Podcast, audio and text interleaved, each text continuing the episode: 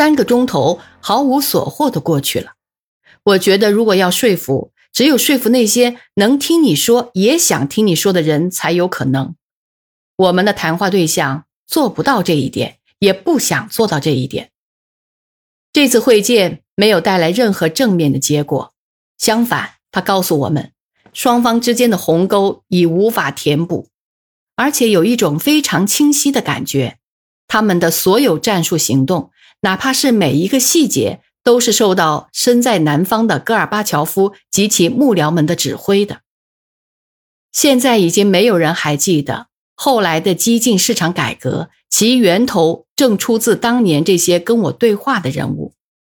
今天，当一个泱泱大国已经不复存在，当俄罗斯和其他那些原来的加盟共和国正经历着长达多年的社会经济危机的时候，沙塔林。亚夫林斯基和亚辛这些名字，乃至他们本人都正在被人们忘记，而亚夫林斯基和亚辛也在矢口否认他们的所作所为。也许面对目前的这种满目疮痍，他们会比较适合于把一切都忘到脑后吧。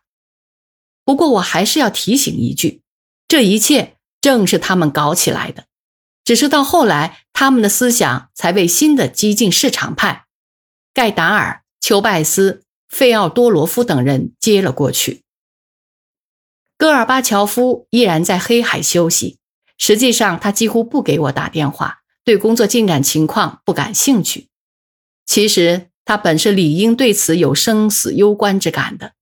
所有这一切再次证明，他有别的考虑，也有别的人可以依靠。一九九零年八月二十号，总统忽然停止休假。返回莫斯科会见了制定五百天纲要的人们。从苏联政府的班子里，他没有叫一个人过来参加会见。这时我们已经明白，拟定联邦条约时已经不可能再提出任何经过协调的经济建设了。提交苏联最高苏维埃全会的将是两份完全不同的纲要。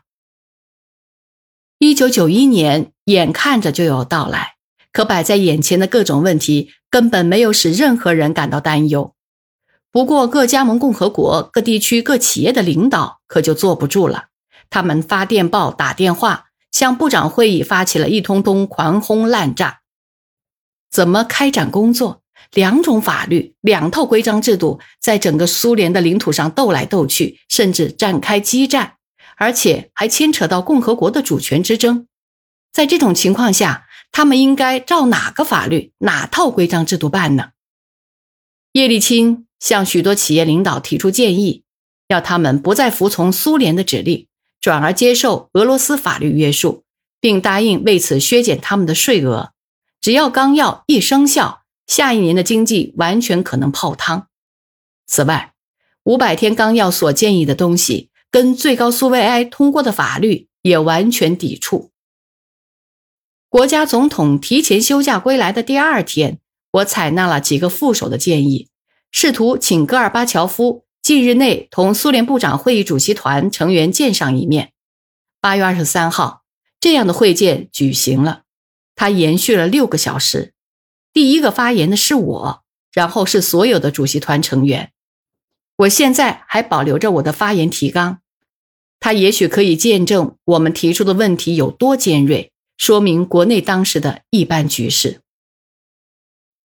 我的发言是：我们之所以提出这次会见的请求，是因为政府非常需要就一系列迫在眉睫的十万火急的问题，同国家总统进行坦率的对话。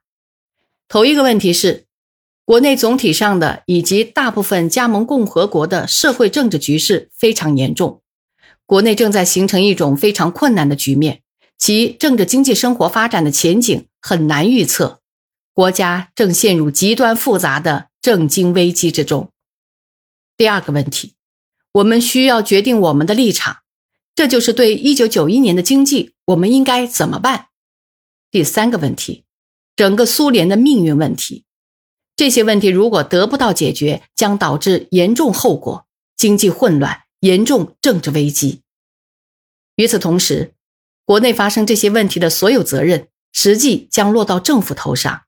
一切的目的都是为了把政府从国家管理体制中清除出去。今天，政府已经成为抑制解构因素和不稳定因素日益增长的最后一股现实力量。一旦政府垮台，将改变国内政治力量布局的平衡。还有一个同样尖锐的问题，就是失控。这种情况非常可怕。它首先表现在政力不行。不把总统的命令当一回事，宣布加盟共和国的法律高于全苏法律，通过完全国家主权宣言等等。如果说过去在这个问题上是波罗的海沿岸几个加盟共和国在带头，那么现在这种情况就更具有了严重的规模。在这些行动中，带头的是俄罗斯和乌克兰。然而，所有的责任，甚至包括烟草问题，都会落到中央领导的头上。乍一看来，这些问题都带有自发性质，但他们破坏国家现行政治制度的作用越来越明显。实际上，提出来的问题是苏联作为统一的国家是否还能够继续存在。围绕着这个问题展开了尖锐异常的政治斗争。问题提得非常明确：苏联是否能作为一个统一国家而存在？它在国际社会中是否还能成为一个法人？它是否将不再存在，而由俄罗斯来作为苏联法理上的继承人？人们试图做根本性改变的，不仅是加盟共和国同苏联之间的经济关系，而且还有制度本身的性质。有人想要重新审议基本的政治经济原则，推翻现存的政治制度。在所有这一切的影响下，经济越来越失去了它的活力。不仅是生产规模日益萎缩，统一的国民经济共同体也遭到破坏。如果不采取紧急措施，这一过程将以灾难告终。许多共和国都采取了限制企业权利的措施，其后果就是企业之间的直接联系普遍中断，他们拒绝续签合同、供应产品，加之现行法律和税收政策遭到破坏，而地方的。共和国的和全苏这三个预算体系的形成，将会在最短期时间使国民经济完全瘫痪。政治不稳定直接影响国民经济，国民经济不稳又影响政治，这种恶性循环开始了。尽管对政府的批评越来越激烈，他在最后几个月还是在两方面展开了紧张的工作。搞完了向可控制的市场经济转型的纲要的制定工作，制定了国家一九九一年的经济社会发展基本指标。不过，这项工作的效果今天看来是非常低的，因为政府决定就根本不能接受，离心力变得越来越严重。今天，所有的企业几乎都没有编制来年的计划，在安排他们的物质技术保障、外汇保障时，在价格问题和税收问题上。所有的问题都不清楚。由于这些原因，许多共和国编制地方预算的工作已经瘫痪。苏联最高苏维埃就这些问题通过了法律，许多加盟共和国都不承认。宪法已不起作用了。某些加盟共和国中出现了大量内部不经协调就通过形形色色决议和决定的情况，这实际上是在破坏我国已经形成的完整系统。这就是实际局面。不管政府在这个问题上要负多大责任，今天的主要任务还是要调动一切力量，防止国民经济运行中出现混乱。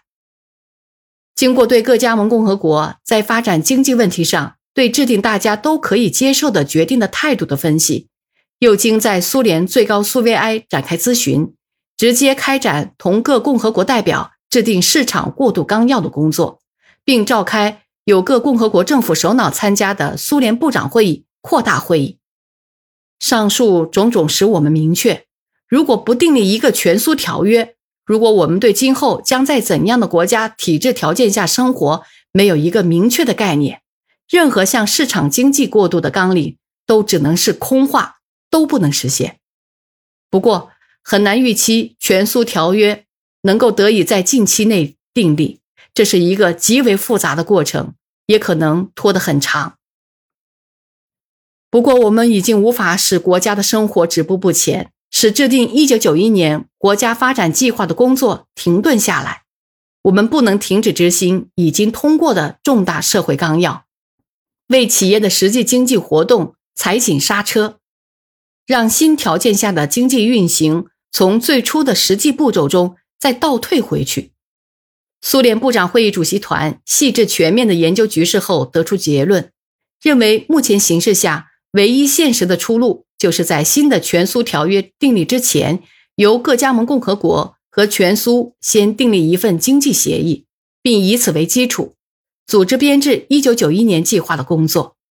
这份协议应该包括经相互协商确定的企业计划组织原则、税收体制的实施、各加盟共和国都能接受的新价格政策、物质技术保障体制、企业共和国和全苏外汇基金的构成，乃至其他许多原则问题的决定。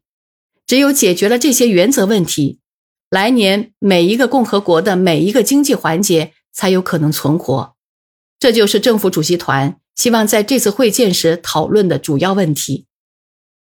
部长会议主席团成员的发言涉及大致也是这些问题，只不过列举了更多的细节，更加具体。这就是在那些极其复杂的时期，我们对国家真实局势的看法。我们意识到，在国家头上。高悬着关乎生死的危险，我想，听众对于这种局势的深刻戏剧性会有所评价。